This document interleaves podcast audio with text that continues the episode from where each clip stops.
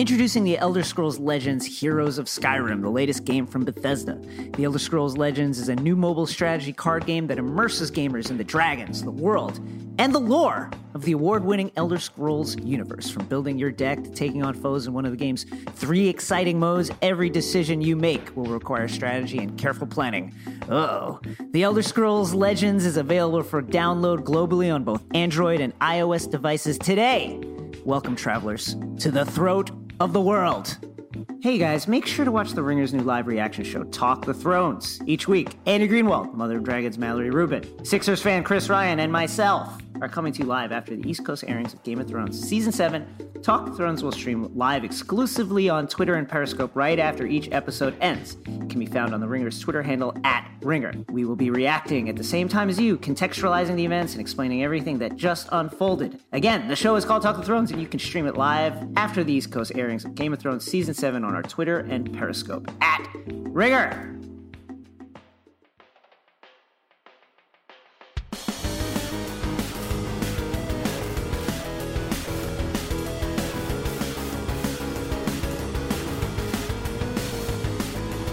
Hello, and welcome to Achievement Oriented, the Ringers video game podcast, part of the Ringer Yeah. Podcast Network. On the road in Vancouver, I am Ben Lindbergh, a staff writer for Yeah. TheRinger.com, and at home in LA, it's Jason Concepcion. Hey, Jason. Hello. How are Hi. the salmon? How are the salmon biting up there? Oh, they're biting. They're they're getting pulled into the boat. It's been it. uh, it's a nice wilderness week for me. Although I've been on the road, I've been up early, I've been traveling. My mic is broken; it couldn't handle the strain. My body is broken. Also, I'm unaccustomed to this travel. I look like the epitome of the video gamer that we were talking to Ada about last week. Your makeup artist. I my skin is dry. I've got bags under my eyes. I need her help. Fortunately, I'm not on camera today. Okay, well that's not quite your bat. Your body is broken. I was concerned for a moment there. That's every. I, you know, every time I, I get up in the morning and look in the mirror, I see that. I see a Yeah. skeleton staring back Well, at me. you've been broken for months Yeah, since since time. Thrones came back, since binge mode started. We're almost at the end of that, by Yeah. the way. Congratulations! Thank you but, very Uh, much. but you have a, a hellish week ahead of you. I know. So we are talking in just a few minutes to our colleague, staff writer at the Ringer, Mm. Allison Herman. We're going to talk to her about the game that is taking the summer by storm, Dream Daddy. And later in the show, we're going to talk to the legend Vinny Caravella from Giant Bomb about pivoting to video and how it actually can work in at least one case. Couple things I wanted to bring up before we get to that. There are a lot of games that came out this week that I want to be playing that uh, I couldn't play because I was on the road. We just passed the one year anniversary of No Man's Sky.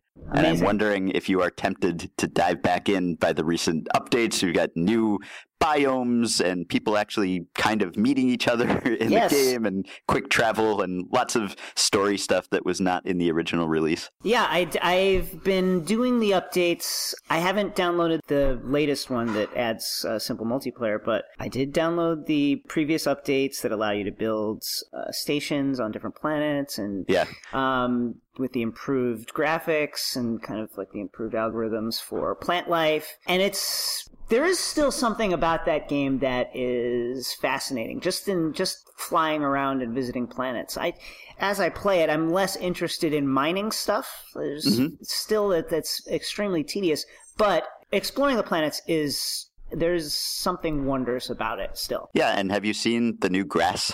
The new grass is good. The new People grass are- is fantastic. People are excited about the new grass. What do you think the most impressive mundane objects in video games are? Oh wow! Graphically speaking, like a uh, good grass is just lush and You know- and and like fur, like hair on a character that moves in a realistic way, or like way back like Star Fox Adventures, Yeah. when Star Fox had like individually animated strands of fur, and it was super impressive at the time, and I think probably still is. So that kind of thing, where there's just like a lot of individually moving stalks of Yes. something. Hor- the, the grass in Horizon Zero Dawn was something Mm. I was really impressed with, especially at night, Yeah. as the, uh, the kind of the robots would be looking around and their the light from their eyes would kind of shine just so through the mist and then Mm. sweep over you, sweep over the grass.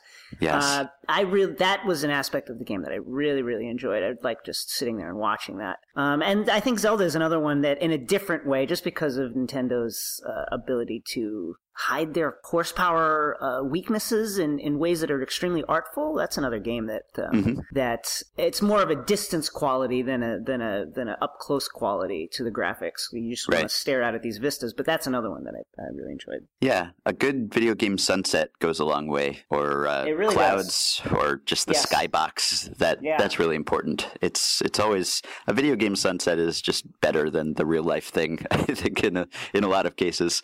And I also want to ask you. I, I want to solicit some suggestions from you and also from the listeners, because as you know, I'm getting married in less than two months.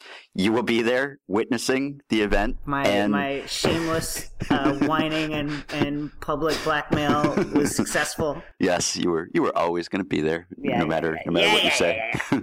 but I am planning a, a bachelor party or having one planned for me, Can't wait. and it will not be a huge surprise to me that I'm probably not going to go in for the the traditional bottle service and exotic dancers type of Right, bachelor of party. course. Not really my speed. I'm more of the the Ben Wyatt from Parks and Recreation type of bachelor party, which is just like indulging some nerdy interest. So the thing that I'm talking about is doing a video game tournament love it. where my friends and I, a select group, will, it sounds like maybe rent a house for a day or two somewhere outside the city, and we will just play a curated group of games. I, I want a mix of genres, a mix of new and old and nostalgic, just good multiplayer games, like a LAN party type setup that would be good for a, a day or so of solid gaming. And I welcome suggestions from achievement oriented listeners. I welcome suggestions from you. I'm thinking like GoldenEye has to be there. Yeah, And Super Smash Brothers, the original, has to be there. This has a lot to do with personal preference, of course, but also just, you know, good pick up and play multiplayer games. I want either Halo or, or Halo 2 wow, has to be involved, I think. A Mario Kart. Yeah, one of the whether- Mario Karts. yeah, maybe going back to 64 since we'll have a 64, or maybe the most recent edition because that's really good too. It's really great. Rocket League, I think I want to incorporate, Oh, and maybe maybe Splatoon 2 would be fun, like some, some turf really war exciting. action. Yeah, so it'll be a, an eclectic mix. So I don't know whether anything occurs to you off the top of your head that if you were present at such an event, which you are welcome to be, what would you want to see? Well, I think you just you mentioned all my favorite ones. Uh, Yeah. Certainly, Mario Kart would have been the first thing I would have said. Yes. Uh, just the fact that you mentioned GoldenEye makes me un- unreasonably happy. I was not expecting that. So I I mean, this is a perfect this is a perfect mix, and and Smash is a must. Of course. Smash. Yeah. Well, please tweet at us, either at us or, or at Achievement Pod. Let me know what you think should be included. Obviously, it has to do with games I enjoy and am not terrible at, so you might not know my preferences in that area. But if you were going to a, a really nerdy video game bachelor party, which games would you want to see? I want to crowdsource this to to some extent, so please let me know. And let's uh, let's get to our guests now. Yeah. The, the first of our guests, our colleague Allison Herman.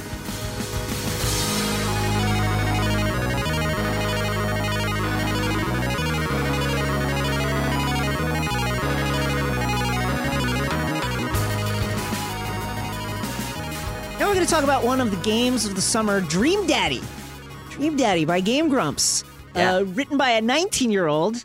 Dream Daddy is a game about dating your dream daddy. It's about dating daddies. And we've got staff writer, ringer staff writer, inimitable Allison Herman, who has played Dream Daddies, to tell us about dating dream daddies. It's also being a dream daddy. I feel like I Right. really need to clarify this right off the That's bat. that's the thing. It's really about the relationship between you as the dad and your daughter. Your daughter, Amanda, a beautiful 18 year old photographer who's getting ready to fly the coop and go to art school and thrive. Also, hi guys, thank you, thank you so much for having me. this is I mean this is a game that you explain it to people and they're like, "What?" This has happened four separate times Yeah. in the ringer offices today where I will just be describing it out loud and some innocent bystander will interrupt me and be like, What are you talking about? Please start Yeah. this over again. But so, So we Um, should say this is what a visual ahead. novel slash dating sim, I guess is the most accurate way to put it, and it's kind of become a phenomenon. It It has. It briefly dethroned a game we talked about recently, PlayerUnknown's Battlegrounds on Steam, as the top-selling game, and it's still pretty close to the top, I think. So you are not the only one experiencing Dream Daddy this summer. And I'm also, I should make clear, a gaming novice. I do not play But on that's other great.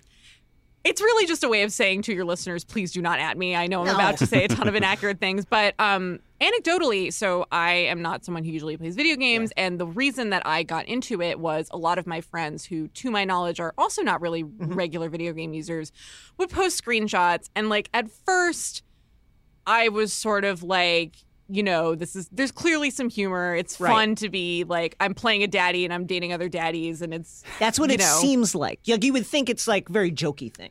Yeah, it seemed and it seemed kind of ironic the tone in which my friends were posting it and then I saw Laura Hudson's excellent review in Wired that She's great. makes the very forceful argument and convincing to me at least that this is a legitimately great game that has value besides the humor and I then uh, purchased it on Steam and found that to be very much the case. Well, tell, tell us about your experience playing Dream Daddy. So the setup is I love saying Dream Daddy. By the way. I've it's noticed. really alliterative. It just rolls off the tongue. Well, I slacked you the other day when we first were talking about doing this. I slacked you. I was like, "Are you good for Dream Daddy?" And you went like, "What?"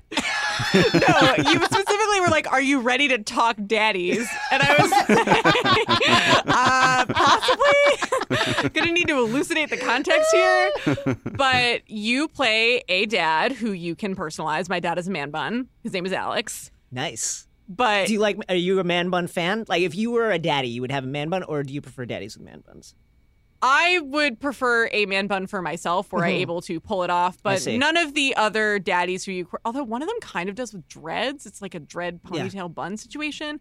But basically, so you play a daddy of your choosing, Mm-hmm. but you have this daughter Amanda who you are very close with because your spouse, and you can choose whether that spouse was a man or a woman, has died like some years Mm. previously, and so you've developed a very close single parent bond with your child.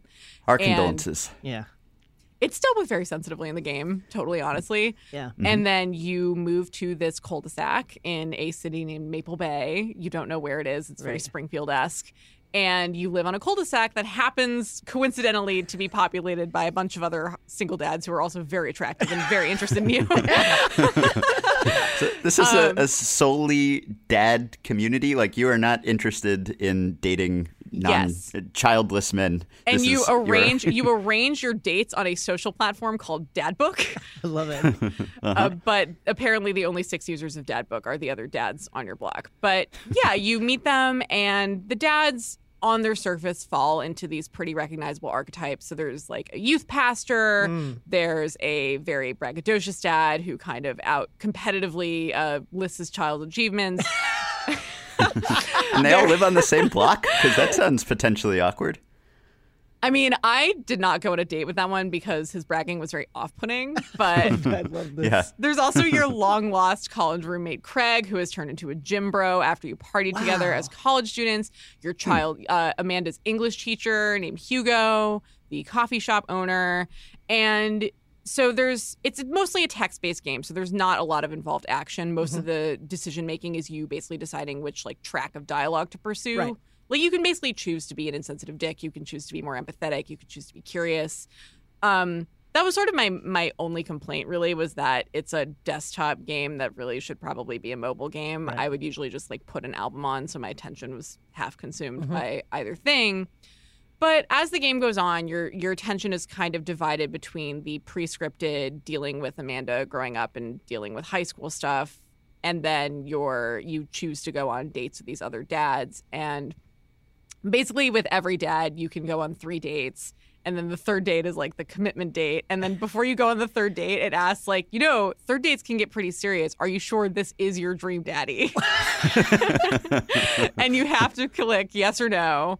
So, bef- because I wanted to uh, complete this game before I went on this podcast, I did go on a third date with Hugo. We are now happily in a relationship. I took him to a wrestling match for the third date because he's secretly really into wrestling. Because people have layers. That's one of the I main love themes that. of this game. Yeah, that's one of the things that the people really re- is well reviewed about this game is it's much deeper than you think it's going to be. Yeah, and it specifically rewards your interest in other Mm. people's nuances and complexities.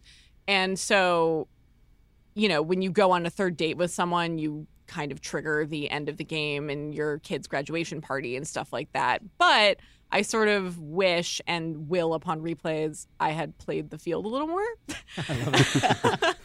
so there are like three dads that I haven't gone on even a first date with, and then Yeah. the you know you do fun things. You can go to a concert with one of them. You can do trivia nights. I love it. So it's it's really fun and low key, but because it invests in really um, smart dialogue and characterization, it kind of works. I I would sort of compare the experience almost to a choose your own adventure comic Yeah. Uh huh. in that it's very, you know, like I said before, text based, caption based, and most of the like action on screen is literally just a daddy standing in front of you and occasionally nodding. so there's not too much visually engaging on that front, but it is really fun from a plot perspective. And does your daughter have to approve of the daddies? Does she Oh, get to meet them at some point? So she does meet them. Actually, my second date with one of the coffee Oh, shop wow. owners That's starts. intense. So it starts when I I take Amanda with me to the coffee shop. Oh, wow. Uh, So the daughter does interact with the other dads, and you will so- sometimes come home from a date, and the daughter will be like, "How was like cheese boards at this wine bar?" And you'll be like, "Oh, oh, it was great."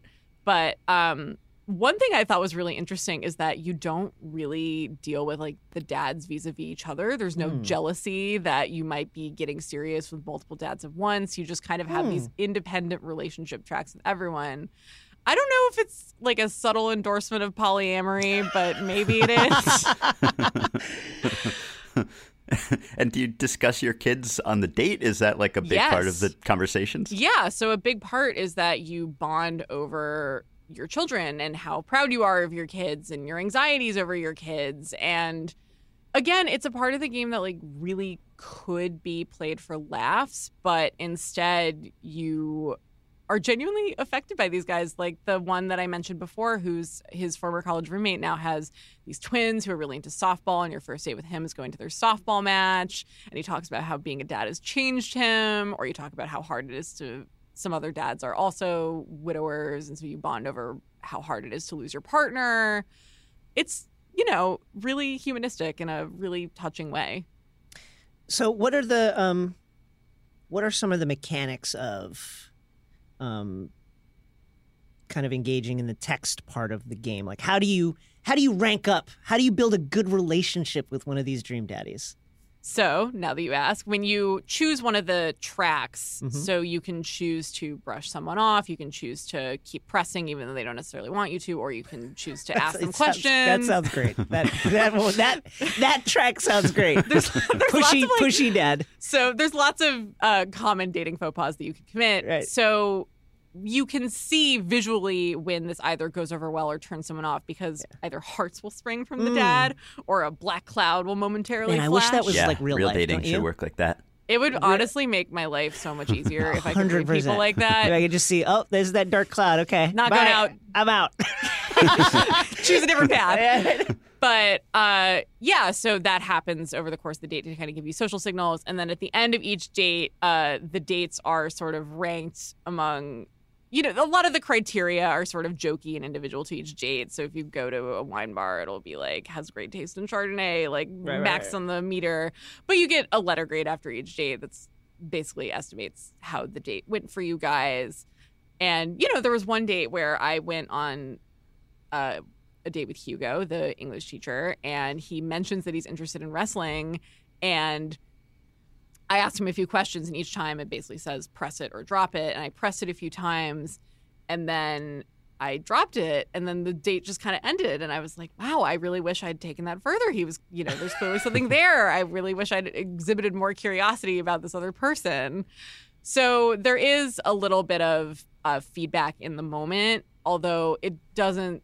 I haven't really been on a date where it's like, oh, that was a bad date. I shouldn't. I, this person will not want to go out with me I was again. a total dick to this person. Although I'm sure that's possible. And on the sort of achievement drop down uh, menu when you first log in, I know one of the outcomes was you know, you could get the good Amanda ending or you could get the bad Amanda ending. So there's clearly a way to uh, Right. fuck up your parenting. so I imagine there's also a way to fuck up your love life in the game. What was it about Hugo that appealed to you? Why was he your dream daddy?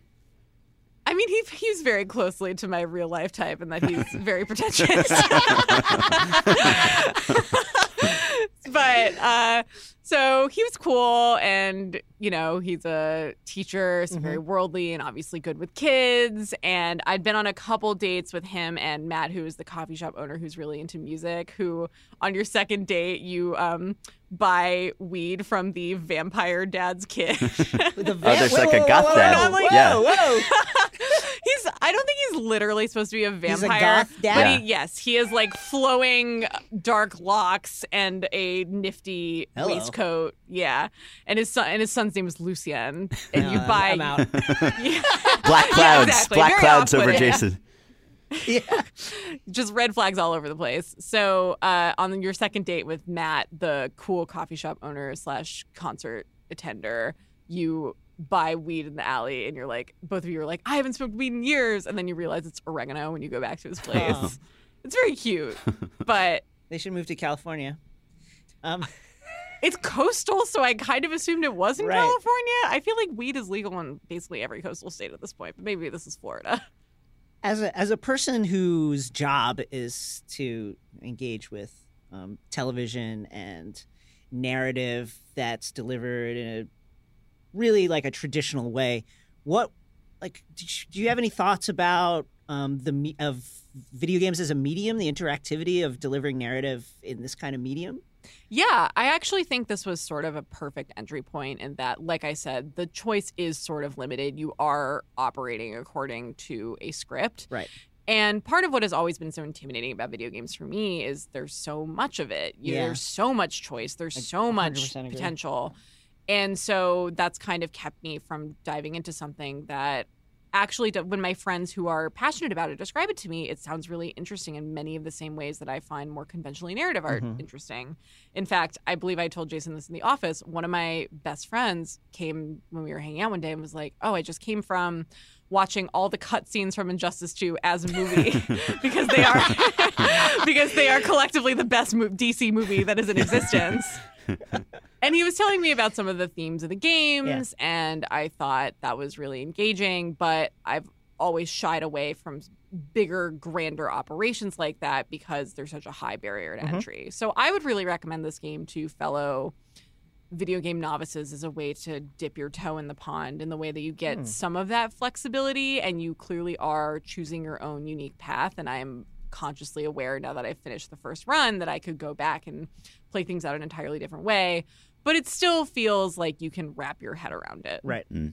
I was listening to Laura Hudson talk about the game with Chris Suellentrop on Shall We Play a Game last week, and Yep. she was saying, I don't know whether you experienced this, but it sounds as if there are some dream daddies that you just can't successfully woo. Like, even if you like them a lot, they just might not like you back. You might not be their dream daddy. It sounds like you swept Hugo off his feet, so maybe this doesn't apply to I you. I think we were kind of a perfect match, if I do say so myself. But, you know, part of the reason why I didn't pursue some other dads is, you know, you kind of get the, um, not the goth dad, but kind of the badass dad who hangs out at the bar and wears a motorcycle jacket and invites you to go upstairs with him the first time you meet him. It's kind of clear that that's not really long term relationship material and that's not necessarily a path I wanted to go down my first playthrough. Um, similarly, with the bragging dad, literally every social interaction you have with him ends with your dad being kind of turned off because he's so obnoxious about how overprotective he is about his kids. So I do think there are some surface social cues where you kind of figure out this is a more promising path for me to go down. But I'm definitely excited to try out a bunch of different dysfunctional relationships down the road. Yeah, and she was also saying that in dating sims, often it feels very manipulative because you can sense what the character wants from you Yeah. and you give them what they mm-hmm. want. And then when you sleep with them or you end up with them or whatever, you win. And it feels as if you, you just kind of trick them into it almost. You sensed what they are supposed to want and you gave it to them. And in this game, from what it sounded like when Laura was talking about it, it, it isn't always that they just want the obvious response from you, and that sometimes the obvious response or what seems like the obvious response can actually turn the person off. And so there's a kind of complexity to it that mirrors real relationships.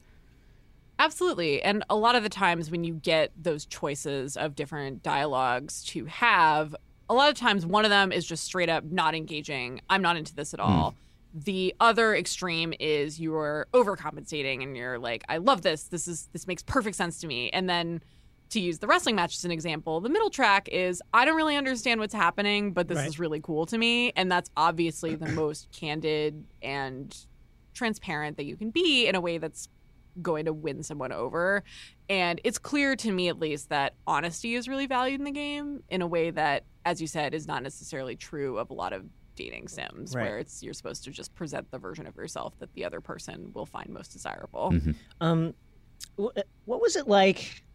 You know, uh, Ben and I talk about Firewatch a lot because it's a game we really loved. But there's a there's a moment in that game where um, you're talking with uh, Delilah, who's like this voice on the radio, and it's it's a flirtation that's like seems like it's going somewhere. And I remember the first time I was playing through it, it's like I you have same thing. You have like these dialogue choices, and you can kind of choose to like reveal stuff about your character's life. And I remember feeling like, oh, it feels too soon to do this. And then I was like, man, that is a weird thing to think about a person that I'm I'm not this person. Like, why am I why am I uh, nervous about revealing personal information about a person that isn't me? Did you like? Did you ever find yourself thinking about that in the context of, the, of playing Dream Daddy, searching for your Dream Daddy? Yeah, you want to do right by, in my case, Alex. Right. You want to help him live his best life, and I'm obviously not dating all these daddies, but a lot of it is you know, he's putting down roots in a new community. He's feeling insecure about his relationship with his daughter, even though it's strong. They're about to, she's about to go into a different, very, very different life stage. So I do think there's a lot of, it encourages empathy, not just with the other dads, mm. but also with your character, who I imagine most of the people playing this game are not single dads or even parents, right. given the demographics involved and neither is the person who made this game, who, as yeah, you mentioned, is a 19 year old amazing, girl. like amazing achievement, like really, absolutely. And apparently, they wrote most of the game over Skype. Yeah, it's just, I mean, Not when even... I describe the uh, process of acquiring this game to people, and I get to the price, and I'm like, it's sixteen dollars, and people balk. And my response is, "It's like, yeah, yeah, on. it's like, not like you're giving this to some corporate monolith. know, like, come on, you're probably helping pay her like lunch money. it's amazing. um, so yeah, I do think it it helps you be invested in this character's well-being in a way that's partially self-interested but also partially you know this is a person who's very different from you yeah mm-hmm. we haven't talked about the mini games right because this is not totally yeah. text-based yeah, yeah, there's there's some game to this game yeah, they are sort of charmingly rudimentary. I feel like I could recognize them from my like younger days on like Neopets and stuff. but they're very uh, cutesy and zany. So like one, you tag. I think my first date with Hugo was you tag along on a school field trip to an aquarium, and a kid sneaks into the penguin enclosure and you have to go in and get them out and then while you're getting them out the mini game is you have to prevent other penguins from escaping which is just a delightfully silly premise and i think in the mini game i accidentally let four go but when you leave the mini game it wasn't like oh shoot there's penguins running around this aquarium. It was just like that was crazy let's go. Yeah so there's sort of uh, on different dates. I think the other main minigame I found was uh, locating someone in a crowd at a concert, which definitely feels like a game whenever yeah. you're doing it in real life. Yep. Um, so they're all sort of charmingly prosaic in their premises, and there's actually not too much minigame to it, but there are like a few scattered throughout for you to have a little more conventional gameplay. So, can you see this being a gateway drug to other dating sims, other games, or is this just a singular experience? I'm definitely open to more games personally. I hope it's a gateway for some people. I don't know about other dating sims because, as you mentioned, yeah. Dream Daddy has mostly been praised as yeah. an exception to that genre's flaws. But I do think it was, at least for me, an example of this can be uh, interesting and novel and engaging in a way that I obviously am more used to finding from entertainment that is delivered to me via my television set. How long till the TV adaptation? Probably two months at this point. Depends CW, like it how. feels like a CW. Yeah, I was about to say it depends how quickly Ted Sarandos can like break open the bank vault, but you know they are down the street from us. We can just ask them. yeah, I'd pitch this. I'd pitch this in a second. The adaptation of Dream Daddy. Yeah. Who do we cast as the hot dads? I'm gonna need to like. I think Jason Momoa should be the coffee shop Wow, dad. like the coffee shop dad. He's got the the cool like uh, Let's ethically go through ambiguous it. dread situation. So let's go through it. It's the Jason Momoa is coffee shop dad. Who is goth dad? Ooh, like the vampire one. Yeah, Ooh, Ezra Miller. he's too young though. Come. I, I don't know. These are unrealistic. if 26 year olds can play high school students, Yeah, then yeah, 20 yeah, somethings yeah, can also play Yeah, single right, right, fathers. Well, we've been talking with Allison Herman about the uh, one of the one of the games of the summer, and really a, a great surprise game of the summer, Dream Daddy, uh, by Game Grumps, uh, developed as we said by a 19 year old college student. Uh, we've been talking with Alison Herman, staff writer for The Ringer. You can follow all her stuff at therevampedringer.com, and you find her at at a Herman 2006. Allison, thank you for talking to us. it has been my sincere pleasure. Thank you. All right, so let's take a quick break to hear from our sponsor, and we'll be right back with Vinny Caravella from Giant Bomb. Strategy card games are fun. Online strategy card games are arguably even more fun. Know what isn't fun? A stale online strategy card game where things don't change for months and months, where you lose to the same deck week after week. Why play an online digital card game if it doesn't change? Welcome to the Elder Scrolls Legends Heroes of Skyrim, a different take on the online strategy card game, with unique gameplay mechanics like lanes, runes, and prophecies, frequent balance updates to the metagame, weekly in game tournaments, and a new card every month. Legends is new, fresh, fair, and interesting. Legends features something for everyone.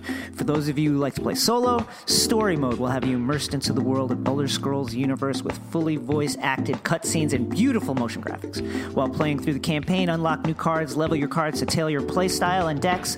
Legends also features a solo arena mode where you draft a deck of cards and play against various AI opponents and different game rules and conditions. Like PvP? Who doesn't? Jump online to play a versus arena or battle mode. In arena mode, players construct their own 30 card deck on the spot, which they will wield in a series of intensely challenging matches that offer the prospect of huge rewards. Huge! Battle mode allows players to bring their finely tuned decks against online opponents in ranked matches for a chance atop the leaderboard. Not able to jump in the game? Link your Bethesda.net account and your Twitch account for a chance at free in game loot like currencies and card packs that you can get randomly just by watching any Legends stream. Wow! Or by streaming the game yourself. Wow! Whether you're a strategy card game fan or a fan of the award winning Elder Scrolls characters world and, of course, the dragons, the Elder Scrolls Legends Heroes of Skyrim is available now for free. Find it today on Google Play, the App Store, and Steam for PC and Mac. So The Ringer recently relaunched without comments. Very sad. Sorry to all our previous commenters. but before that, when we had comments, I used to read the comments in direct contravention of best internet practices. And every now and then, there was a good comment in there that would give me an idea for an article or a podcast segment.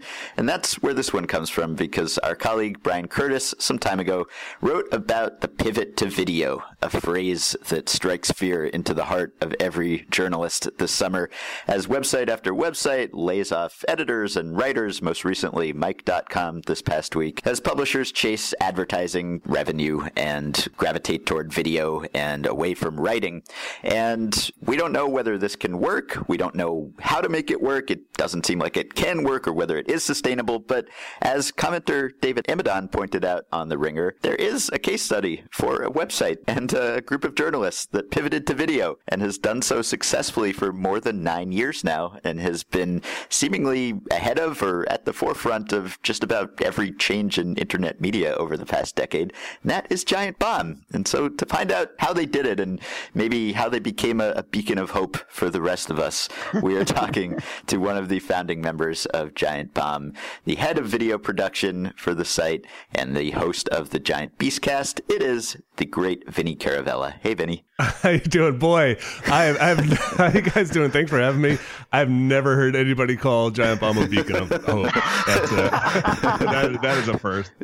Uh, yeah, boy. Uh, Pivot to video, huh? Yeah. Yeah, man. I'm getting scared just talking about it right I now. I know, right. It's coming for us. It's coming for all of us. So, for anyone who's not familiar with the origin story of Giant Bomb, can you walk through it a bit, reminisce, take us down memory lane? You guys were at GameSpot. You decided you wanted to cover video games differently, so you started Giant Bomb. Yeah, I'll, give you the, the real brief version. Yeah, all of us, uh, Ryan Davis, Jeff Gerstmann, Brad Shoemaker, and myself, we were all at GameSpot. I was doing video over there as well. Jeff was doing reviews. Ryan and Brad were on the editorial team.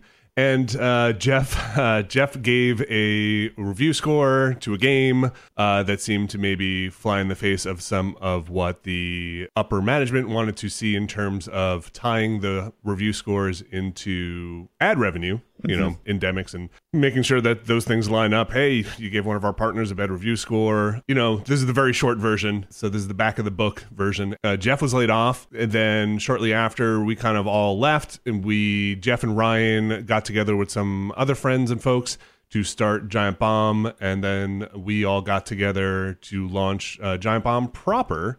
And we did decide that we, in the early days, how are we going to do this differently? Now, remember, this is it's hard to remember for me sometimes because it always feels like last year we did this, but uh, it this was like 2008, I think, Yeah. And it was a time when like YouTube, I think still was like 10 minutes or, or they had a limit on videos. It was, it was pretty short uh, and you couldn't exceed that. And so we, at the time, were trying to figure out, I was the only video person. Uh, Brad, Jeff and Ryan were all uh, written editorial.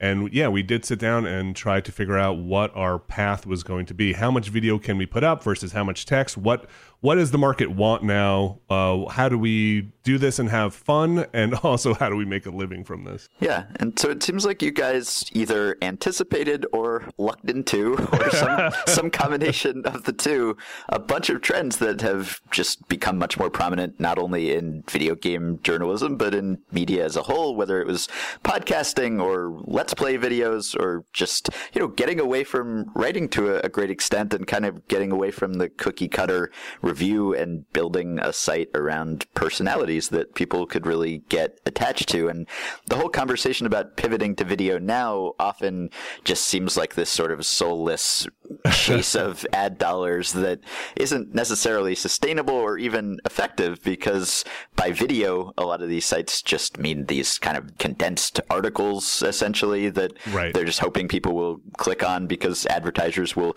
pay a higher rate for, for videos, for ads attached the beginning of videos because they think, oh, people will have to actually sit through these things instead of just putting an ad blocker on, etc. So when you guys started, what was it exactly that you wanted to do differently other than not being beholden to publishers and, and called onto the carpet when you gave a game a bad review?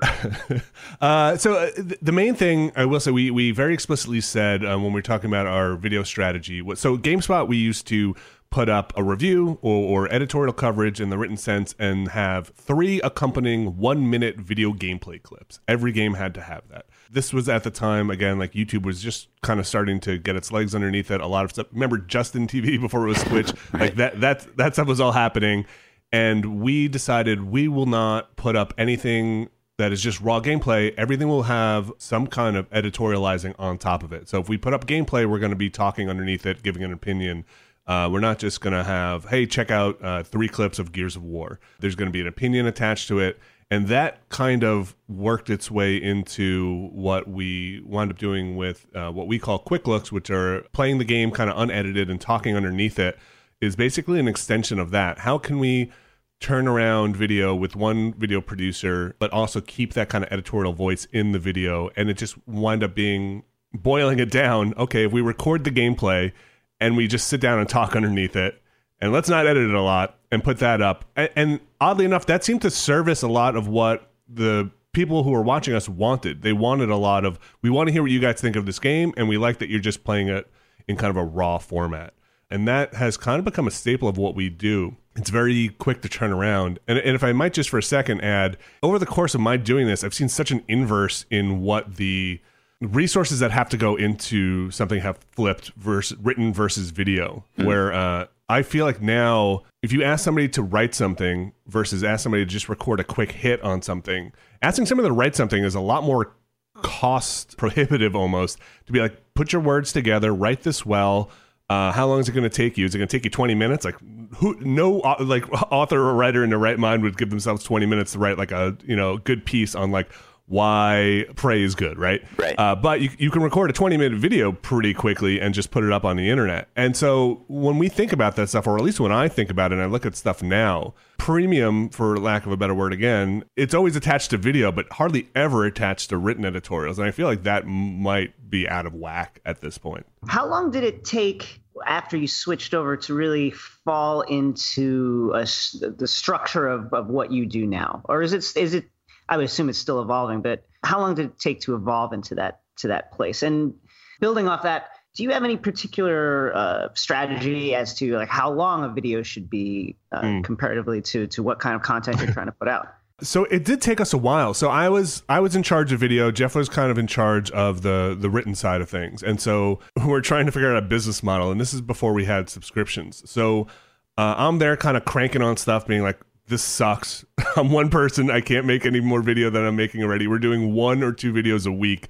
I'm tearing my hair out. Jeff's on the other side being like, this sucks. I'm trying to get, you know, 10 to 15 news posts up, uh, trying to review games uh, with the staff of two other editors over here. And we're both just, we're, we're kind of dying and killing ourselves. And we're relying on the ad market. Uh, meanwhile, our founder, Shelby Bonnie, is kind of going out being like, CPMs are dead like the the ad market's going to die. And mm. we're all like trying to figure out what's what's going on here. And, and it's kind of a crazy thing. It's like we had this mutual friend i'll call it quick look kind of bring those two things together and be like well okay i can i can record you guys talking about this stuff if you guys want to just come sit down and like that can be our coverage for this.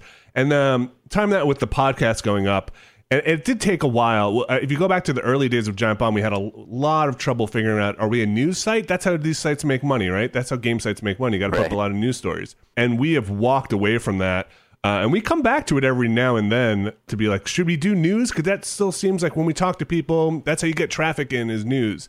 Uh, and we're still trying to figure that out. But now most news are also quick video hits.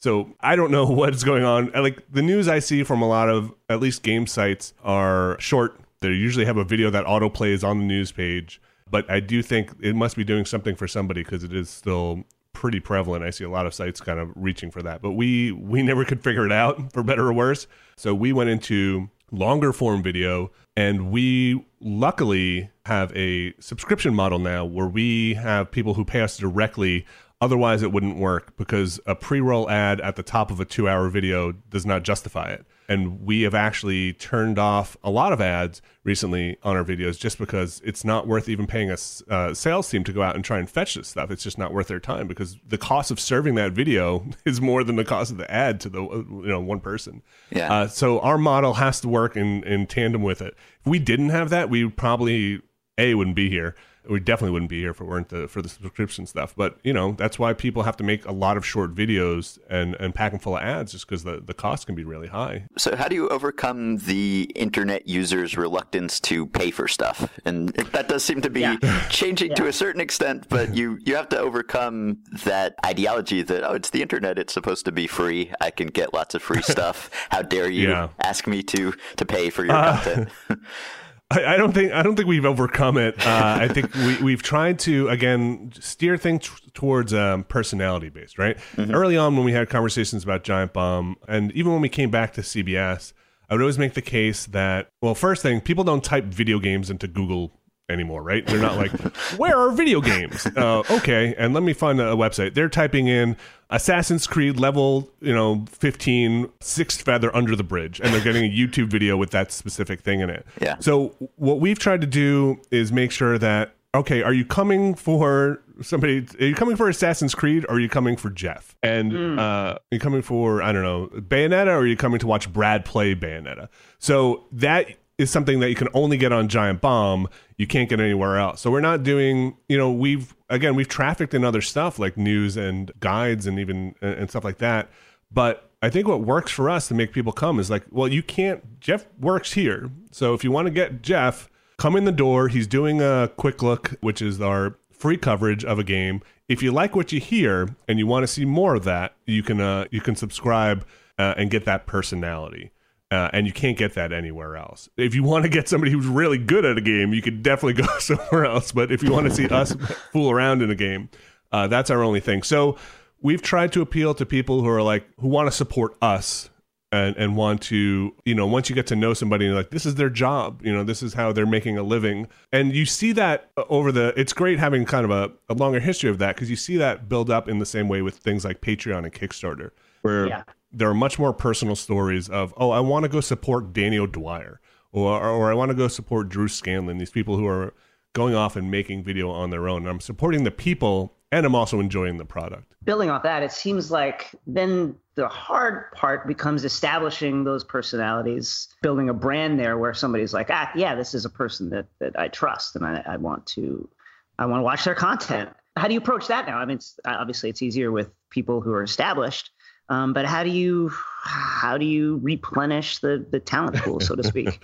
Um, that is that is pure luck, I think. I don't I don't know. We I I bet you can ask any one of us and we say I, I, I don't know. I don't I really don't know why people come here or enjoy our stuff. I, you know, uh, you know, we work really hard. We we um we do have you know there's a lot of goofing off on the site, but behind the scenes it is a lot of hard work and a pretty stringent like vetting and tearing our hair out process when we do have to add new people. We just had two new hires, Ben Pack over in San Francisco and Abby Russell over here on the East Coast. And it was a really long process. And despite the corporate nature of CBS was, you know, which is a very long process, uh, just kind of seeing a lot of people, figuring out what's going to mesh, what's going to work.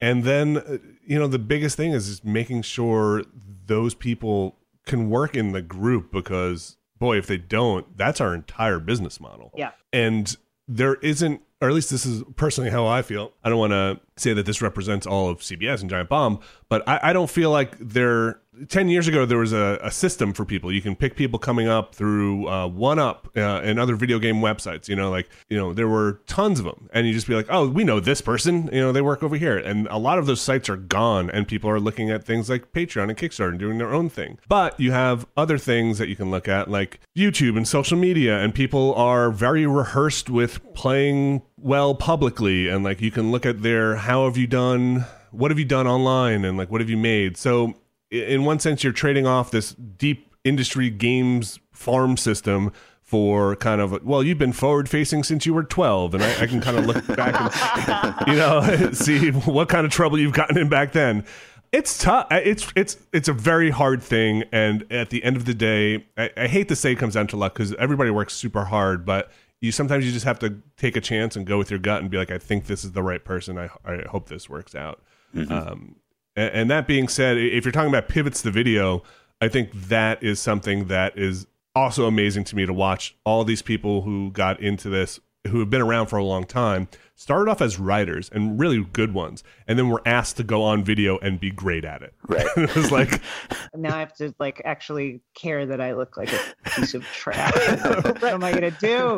right, you, you, you have to suddenly be able to articulate in a very different way as well. Uh, Hundred percent. Yes. Yeah, you're articulating a different way. Your thought process is different. You have to be quick on your feet. If you're interacting with other people, you have to make sure that like your body language is, is taking on certain tones. And now you're asked to go interview other people like on camera and like look like you're in control. It's a very big ask, and nobody was given training. nobody was like groomed or been like.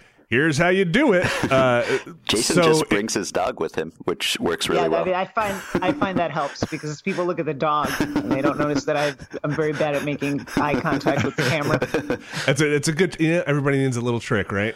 Uh, I the the best thing for me that I ever did early on in my career was uh, I had somebody else hold the camera and I had to do an interview because we didn't have somebody else there. It was just kind of a thing. Like I, I forget what it was. It was a it was a while ago. And being on the other side of the camera gave me such a better appreciation all those years ago for what that's like when the lights are turned on and you're holding a microphone in somebody's face and they are expecting you to be the one who is in control and knows how the flow of this should go. When really, I have no idea what I'm doing. I'm just holding my mic, half listening to you with my left ear and thinking of the next question uh, with the other side of my head, not necessarily with my ear because that would be a bad question. But you know what I mean? Like you're, it's a, it's a very hard thing to do, and like all these people were kind of just asked to be on video because of call it pivot to video or or you know transitioning or whatever you want to call it. And I personally, I still absorb most of my internet in text. I this is the way I prefer to do it.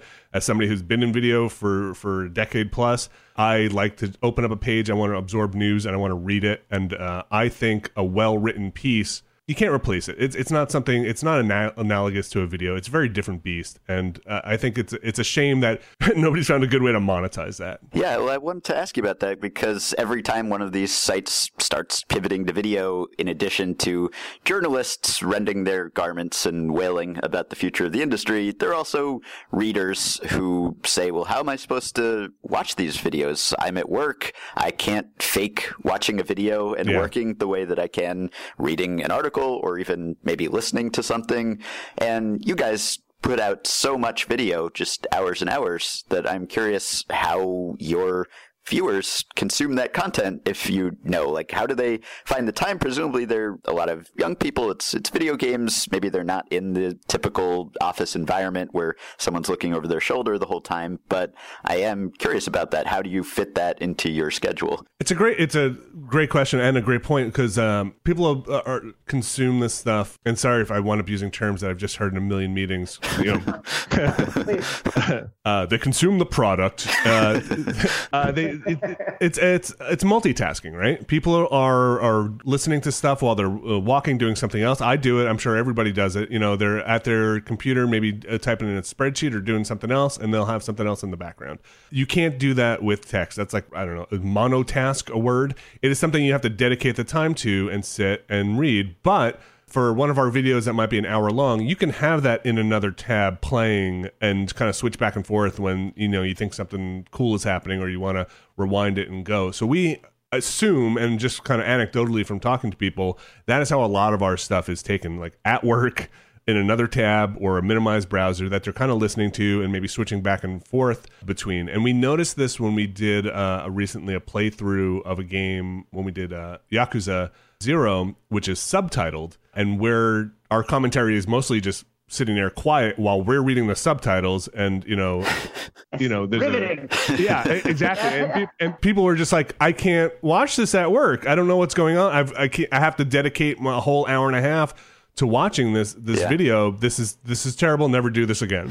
Uh, so so we do find out and that was a great example of just like oh right yes people are at work just kind of watching this uh, in the background. And it's another reason why i think text for better or worse and I, I listen my personal opinion is is worse isn't given as high priority because like you can't just con- again consume it anytime any part of the day you have to set aside time for it Do you, do you have any particular strategy uh, as far as making a video into a podcast or making it into shorter bites that could set up the longer piece? oh like basically uh trim it down you mean and, and yeah, yeah. Like how, how do you if you just if you do a 60 minute video on the new Assassin's Creed playthrough, are you just expecting?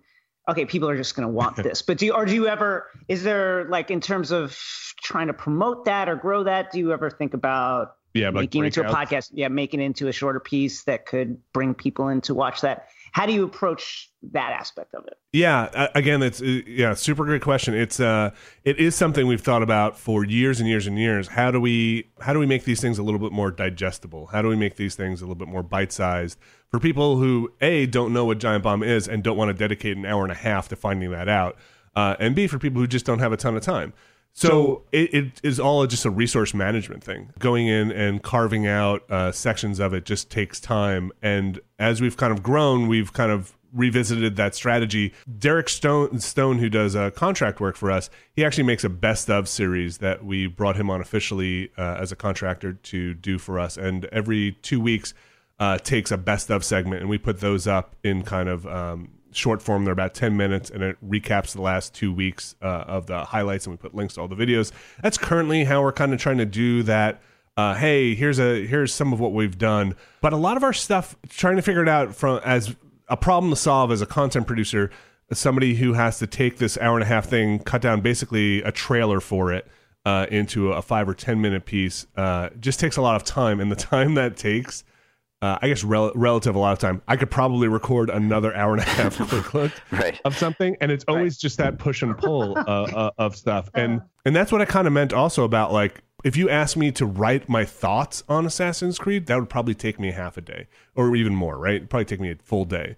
But I can record that video in an hour and a half, uh, and I'm, and I can guarantee you the thoughts on it would probably be much better in terms of like what I want to hold up to the world as like here are my full thoughts. But we just don't put. I feel like we don't put a premium on that, or, or people. I don't know if they can't sell it or what, but that's the thing that I feel like should cost the most money at this point is getting somebody to sit down with a pen and paper and like actually a good writer write it. And I'm not saying I'm a good writer. Get somebody else to write it. Uh, write out their thoughts on something, but I, I'm I'm a little afraid that's going by the wayside. Mm-hmm.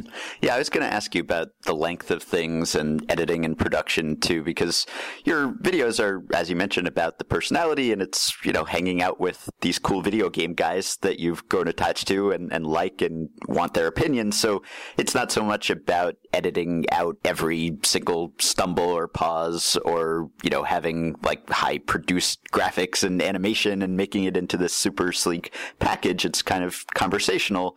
So I wonder whether you think about that when you're, you know, editing a podcast or, or a video. Is there a certain length at which you think it's just prohibitively long? Like we've had that conversation at the Ringer. How long should podcasts be? And, you know, podcast analytics are kind of in this nascent form where you don't really know if people are listening. You know whether they downloaded. You don't really know if they're dropping off at a certain point in the episode yet. So at the end of the year, when you guys do like 10 hours of game of the year on the Bombcast, I love that because it's just like this, you know, 10 hours of, of humanity and agony and ecstasy and anxiety and, you know, people getting mad at each other and, and getting excited and making impassioned arguments about stuff.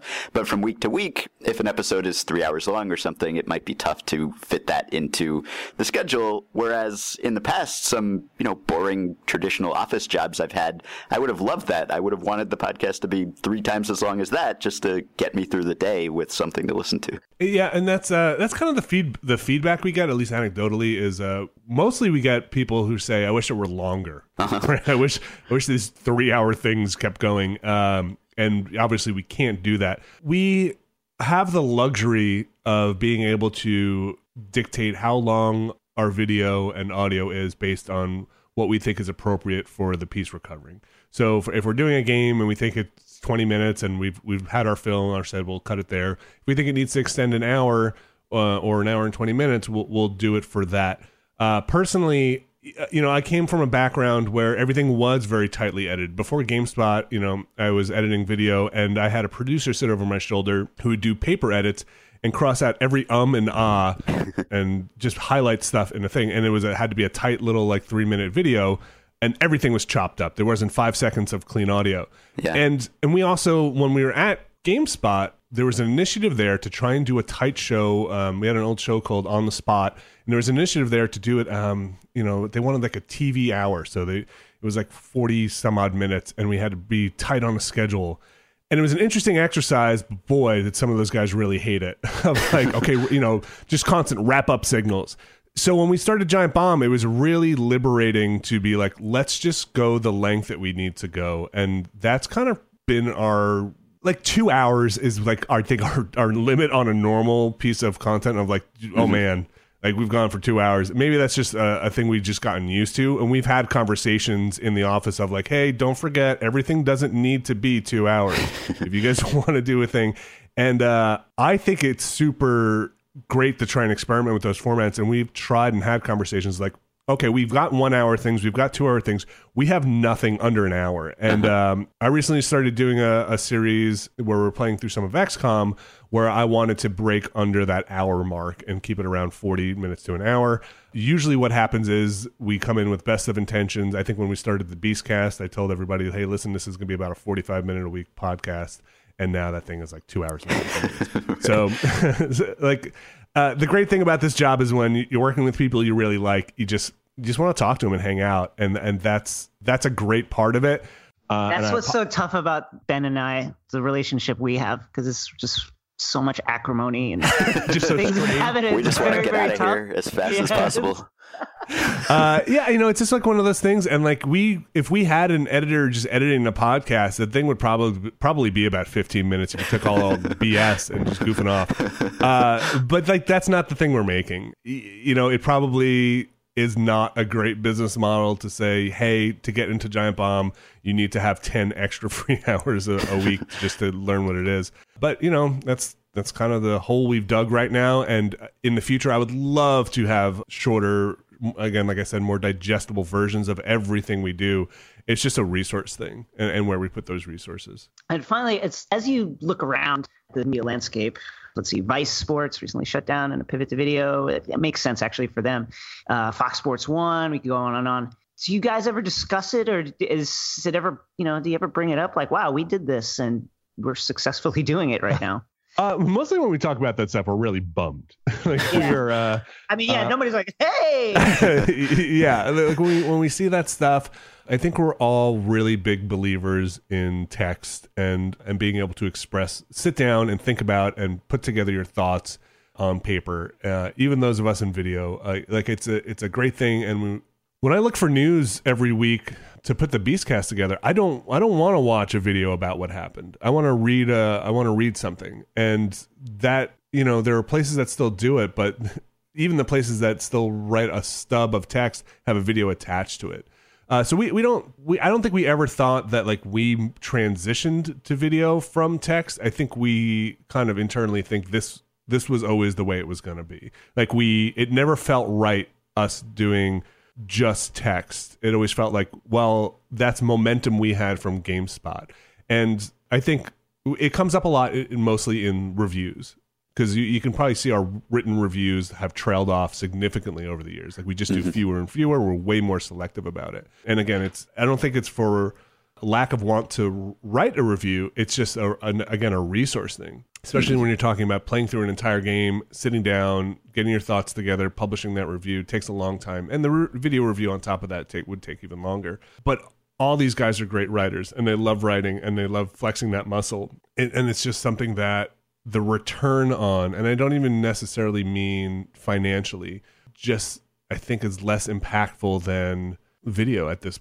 And just in terms of the the appeal and the audience and and from what we've heard and i think that's a shame like i, I really I, I, wish i could read a review of every game from these guys but they just don't have the time to do it but and also they're just so good on video. So like like I and they're so good at what they do on on podcasts. But I don't think we've ever said like yeah, like we really we did it. We saw the, the we read the tea leaves and like we knew video was going to be this huge thing and like here we go. I think more often than not we're like man. We, how come we're not making a ton of money? like we, feel like we've been doing this forever. How's everybody else doing this faster than we are? Uh, so that's probably more of the question of like, what are we doing wrong? Uh, as uh, everybody kind of gets on board, and it's a it's a it's a really it's an interesting time to to see this stuff. Uh, as a video producer, it's I have mixed feelings about it. Uh, you know, this is my job, right? I make video for a living, and here I am, kind of like probably the one of the last people on earth who still gets a newspaper. So, like, I love video. I hate video. I think it's very powerful. I also think it should not replace uh, text, but be its own thing and uh, I hope people find a way to make money for it from it because um, it'd be a real shame if they can't. So do we. We like jobs. yeah. yeah. yeah, jobs are good, and good and good work should always be rewarded. Man, uh, one last thing is uh, people need to be paid what what they're worth, and like. I, have seen in this industry so many times that not happen, and uh, taxes I felt like has always been something where just people are paid dirt, and like it's a real shame, and I, I hope that changes as well. Can we can we put the uh, the theme to Les Miserables like make it swell as we end the end the podcast? All right, we've been talking to Vinny Caravella of Giant Bomb, which we have just rebranded as the Beacon of Hope. You guys are, yes, are free to, to start using that as your tagline if you like. Thank you. I'll submit that to corporate right away. We'll you can find Vinny on Twitter at Vinny Caravella. You can also hear him on the Giant Beastcast. They have a new episode up too, talking about a, a, bunch of games that we're planning to talk about soon Madden and Sonic Mania and Agents of Mayhem and Uncharted, Lost Legacy. Can't it's wait. probably multiple hours of your day.